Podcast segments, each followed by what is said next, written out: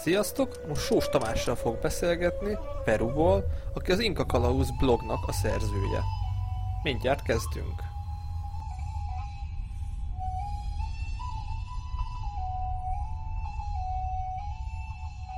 Szevasz Tamás! Üdvözöllek a műsorban! Te éppen Peruból kapcsolódsz be most hozzám Skype-on.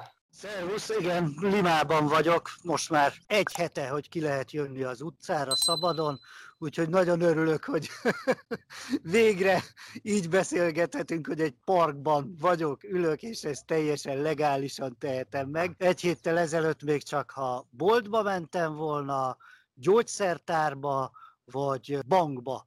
Ez volt a három dolog, amiért ki lehetett menni az utcára, de most már ennek vége. Ha jól tudom, te túrákat szervezel, de jelenleg most angol tanárként funkcionálsz. A túráitok most hogy állnak? Hogy látod a jövőtöket? Nagyon érdekes, mert, hogy úgy mondjam, roppant bizakodó voltam egy héttel ezelőtt, mikor itt feloldották a karantént. Peruba úgy néz ki, hogy most elkezdett stagnálni, és hát ahogy a grafikonok mozognak, ami bent egy darabig föl, aztán stagnál, kilencvenkilenc százalékban utána elkezd lefele menni. Tehát bíztunk benne, illetve én még most is bízok benne, hogy őszre, októberre ezek a dolgok rendeződnek. Szerencsére, akik velünk akarnak utazni, azok még mindig ugyanilyen optimistán állnak hozzá. Hát ez a színezős játék, amit Európában kitaláltak, hogy most gyorsan itt a közlekedési lámpák színeire átalakítják a világot, és akkor majd valaki itt a jelzőlámpát fogja állítgatni, és azzal gyakorlatilag egy komplett globális iparral fog játszadozni, mint egy sarki közlekedési lámpával. Hát azért ez, ez újabb kérdőjeleket tett be nekünk. De mondom, én mindig is optimista voltam, úgyhogy most is azt gondolom, hogy a hagyományos forgatókönyv jön be, jobb lesz a helyzet, és ősztől, akik szeretnének, azok újra kirándulhatnak az Andokban, más lesz, az biztos. Itt Peruban én most éppen ebbe a maszkba kellene, hogy legyek, mert a törvény szerint az utcára kilépve mindenkinek maszkot kell viselnie, ez valószínűleg fenn fog maradni egész évben. Tehát selfikhez majd le kell venni, de tudni kell, hogy óvatosan a selfivel körül kell nézni előtte, mert meg is büntethetik az embert, hogyha maszk nélkül, vagy hozzá kell szokni, és trendet kell csinálni az Instagramon a maszkos selfikből. Ez a két megoldás van, úgy tűnik. Te mióta is élsz Peruba, és miket csináltál, miket csinálsz Peruban? Én most már több mint három éve élek Peruban. Feleségemmel itt ismerkedtem meg Limában, öt évvel ezelőtt, amikor egy ilyen dél-amerikai körutat csináltam. Ez a kapcsolat az, az nagyon kellemesen alakult. Amikor úgy döntöttünk, hogy összekötjük az életünket, akkor gyakorlatilag azon állt, hogy Magyarország vagy Peru legyen, és aztán a magyar nyelvkönyv bemutatása után a feleségem azt mondta, hogy talán inkább először itt. Tehát, hogy a, én, én próbálkozzak inkább a spanyol nyelvvel, aztán majd benne van a pakliba, hogy későbbiekben akár Budapestre is költözhetünk, de most egyelőre én nagyon megszerettem ezt az országot, nagyon tetszik az, amit itt tapasztalok, sokszor még mindig úgy rácsodálkozok a dolgokra, mint hogyha csak egy két hetet itt töltő turista lennék. Tehát Lima egy óriási, tízmilliós város, tehát ha a lakosságszámot nézzük, akkora, mint Magyarország. Azt hiszem, hogy évtizedek kellenek, hogy ezt felfedezzük, és szeretném ezt minél több embernek megmutatni. Ezzel foglalkozunk. Van egy társam, együtt csinálunk egy utazási irodát gyakorlatilag. Itt kiemeltél furcsaságokat. Tudsz mondani egy top hármat, amit még nem szoktál meg, akár gasztronómia, akár habitus, akár nyelv, nem tudom, itt mire gondoltál, de így a kedvenc hármat, három furcsaságodat így elmondanád nekünk? Nagyon nehéz így hármat hirtelen kiemelni. Gasztronómiailag az valami különleges. Tehát nem mondok egy ételt, hanem azt mondom, hogy Peru három régióból áll. Van egy kétezer kilométeres óceánpartja, ahol itt van egy Humboldt áramlat, ez a halban leggazdagabb vidék, amivel Chilével így vitatkoznak is, de iszonyatos jó a tengerből kifogott állatoknak a felhozatala. Aztán ugye az Andokot mindenki ismeri, az Inka birodalmat, az egy különleges ökoszisztéma, innen ered a krumpli, ezt kevesebben ismerik, több mint kétezer különböző krumpliféle van Peruban, tehát itt a piacon. Amikor a feleségem azt mondja, hogy menjek le krumpliért, akkor most már tudom, hogy automatikusan jó, de melyiket? Bármelyik sarki zöldségesnél van hat, és Peru legnagyobb része, ezt is kevesen tudják, viszont Amazónia, ahonnan aztán megint a dzsungelbeli gyümölcsök, hihetetlen dolgok jönnek. Na most Limában ez a három keveredik, és ebből lett a perui konyha, ami feljön. Nem is mondok másik kettőt, mert a perui konyha az nekem a top öt, maradjunk ennyiben. Aztán persze a Machu Picchu meg a többi, de hát az, az, az, az evidens mindenkinek. De a konyha az, ami, amiben le vagyok nyűgözve, és még mindig találok, kóstolok új dolgokat, érnek meglepetések, és ez még sokáig így fog maradni.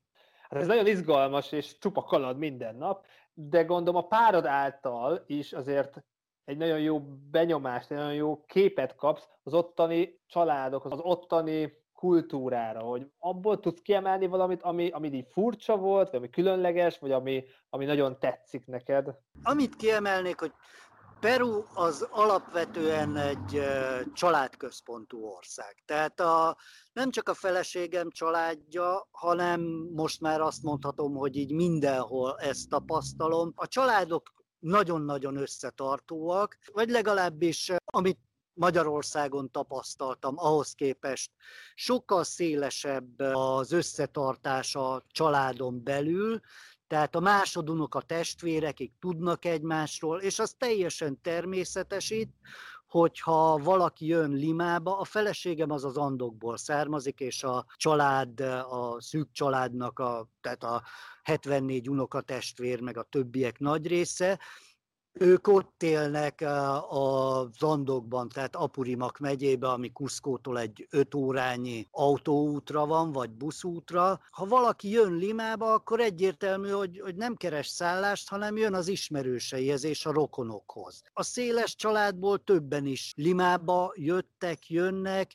Itt az, hogy havonta egyszer legalább valakinél egy vasárnapi ebédre összejönnek, sokan, tehát a nagynénik, másodunok, testvérek, az is egészen gyakori. Úgy érzem, hogy az, hogy sokkal könnyebben kérnek egymástól, és adnak egymásnak családon belül, és nagyobb a szolidaritás, ez egy, ez egy fontos különbség. Amit egyébként talán a családon kívül is jobban lehet érezni. Nekem ez egy furcsa dolog, hogy ha tömegközlekedéssel utazok, ugye most az hanyagolom a járvány miatt, de Peru külső részein buszokra általában minden második megállóba fölszáll valaki, aki nem kéreget, hanem énekel valamit, és cserébe szeretne egy kis apró pénzt, vagy cukorkát árul, vagy ilyesmit. Nem is emlékszem, hogy láttam volna olyat, hogy úgy szállt volna le valaki egy buszról, hogy ne kapott volna egy kis apró pénzt. Tehát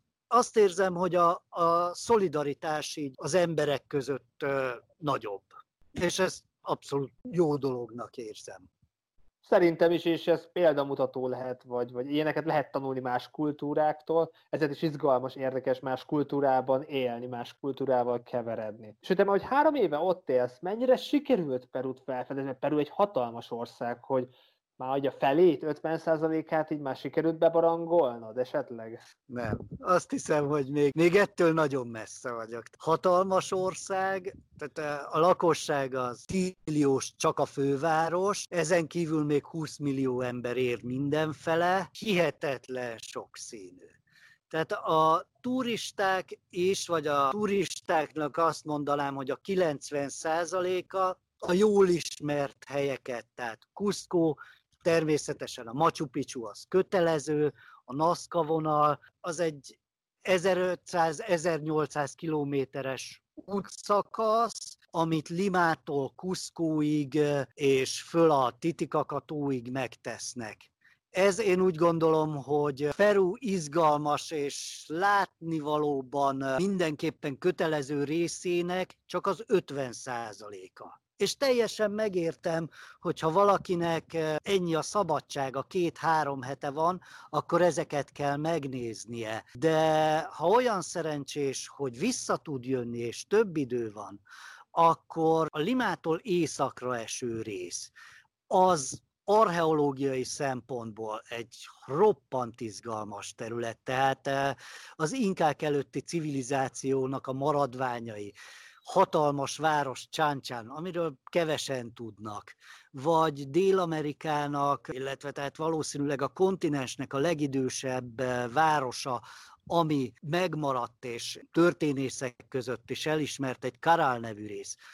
Oda is, tehát akit érdekelnek ezek a dolgok, mindenképpen azt gondolom, hogy érdemes elmenni és felfedezni, de teljesen megértem, hogy két-három hétbe, ha belefér valami, akkor az a Machu Picchu, Cusco, a Titicacatónál el kell tölteni egy napot, a Nazca vonalak fölött érdemes repülni, és akkor hip-hop el is telt ez az idő.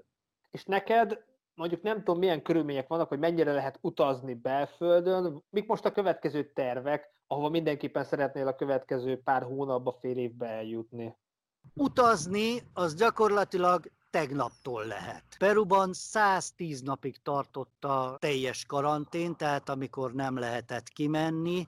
Azt hiszem, hogy a világ élvonalába volt ezzel Peru. Szükség is volt erre, úgyhogy egyenlőre azért nem akarok kimenni az elkövetkezendő egy hónapba még, mert most fog mindenki hazamenni. Amikor lezárták a városokat, megszüntették a városok közti közlekedést, egy nap volt arra, hogy valakik hazamenjenek. De ezt nem lehetett ugye megoldani, százezrek ragadtak a családjuktól távol, tehát akik a bányákba dolgoztak. Az én feleségemnek két unokatestvére, akik egyébként az Andokban lennének, itt ragadtak. Most ők kénytelenek tőlem angol órákat venni online, hogy valamivel elüssék az időt. Most óriási káosz van a perui belföldi közlekedésben, mert ezek az emberek, akik illegálisan nem indultak el Limából korábban, most próbálnak hazajutni. Óriási kihívás lesz ez a közlekedésre is, az egészségügyi helyzetre is, úgyhogy egyenlőre kivárok, de hogyha azt látom, hogy minden szép és jó, akkor mindenképpen várom, hogy jöjjenek az őszre tervezett vendégeink, és akkor velük Cusco az a szerelmem. Tehát azt kell, hogy mondjam, hogy ahogy sok ember azt mondja, hogy Róma vagy Párizs, nekem Velence Európában a másik, tehát ahol nem tudok betelni vele. Tehát voltam már több mint tízszer, de ha a közelébe járok, akkor, akkor simán egy-két napot még elbóklászok. Itt Cusco nekem ez, ahol két-három napot bármikor elsétálgatok a, az utcák között, mert olyan hangulata van, és nagyon-nagyon várom, hogy, hogy mielőbb újra lássam Cuscót, és természetesen a rokonokat szeretném meglátogatni Abancayba és környékén. Aztán a dzsungelt pedig eh, azt úgy tervezem, hogy jövőre újra elmenni Pucallpa, illetve itt egy roppant izgalmas város, Iquitos, ahova a szárazföldön nem is lehet eljutni. Tehát az az Amazonas partján lévő különleges város, ahova repülővel lehet elmenni, vagy hajóval. Olyan hangulata valamit azt gondolom, hogy, hogy a jövő évben megint szeretnék újra átélni. És olyan tervek vannak, ahol még nem jártál, de mindenképpen el szeretnél menni a közel, távoli jövőben? Igen, nagyon sok ilyen hely van, bőven van mit felfedezni. Perúban én leginkább az archeológiai, tehát a, a történelmi szempontból izgalmas területeket kedvelem, és az északi részen vannak olyan piramisok, amiket még nem sikerült feltérképeznem. Thor Heyerdahl volt az, aki erről ötven évvel ezelőtt írt egy könyvet, ő volt az, aki felfedezte úgymond perui nagy piramisokat, mert kisebb piramisok, azt el kell mondani, Limában is vannak, tehát ez sem köztudott, de Ezeket úgy kell elképzelni, hogy a helyi vályokhoz hasonló anyagból épített téglákból hordták össze, de ezek is száz méter magasságú kupacok, tehát most már eltűntek. Peru északi részén egy terület, ahol egy komplett civilizáció volt, több mint tizenöt ilyen piramissal. Ezek, mivel vályokból épültek, mára nem sok maradt meg belőlük, de egyértelműen látszódnak, hogy hatalmas építkezés volt, és valami egészen különleges kultúra és civilizáció lehetett az, amelyik itt élt. Ezt mindenképpen tervezem, hogy a jövő évben felkeressem, és hosszabb időt töltsek el itt.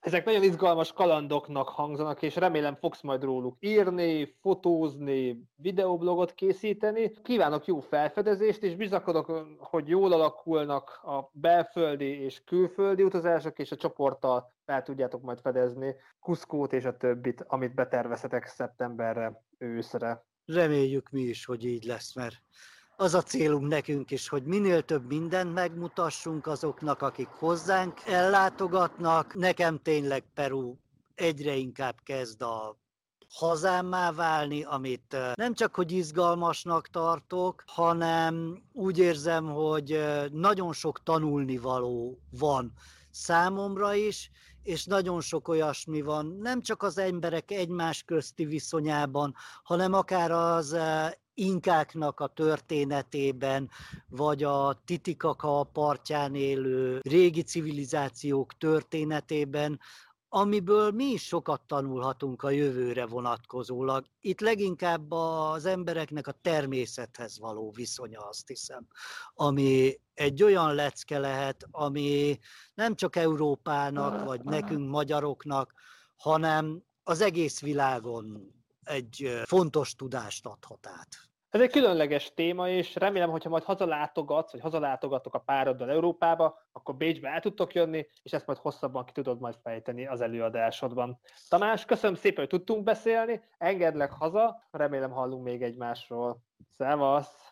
Nagyon örültem én is a lehetőségnek és a beszélgetésnek. A feleségemnek tervben van, igen, hogy megmutatom egyszer Bécset. Köszönöm én is, hogy beszélgethettünk, és keep in touch. Szevasz, szia! Köszönjük szépen, hogy velünk tartottatok, legyetek jók és vidámak, szép napot kívánok, sziasztok!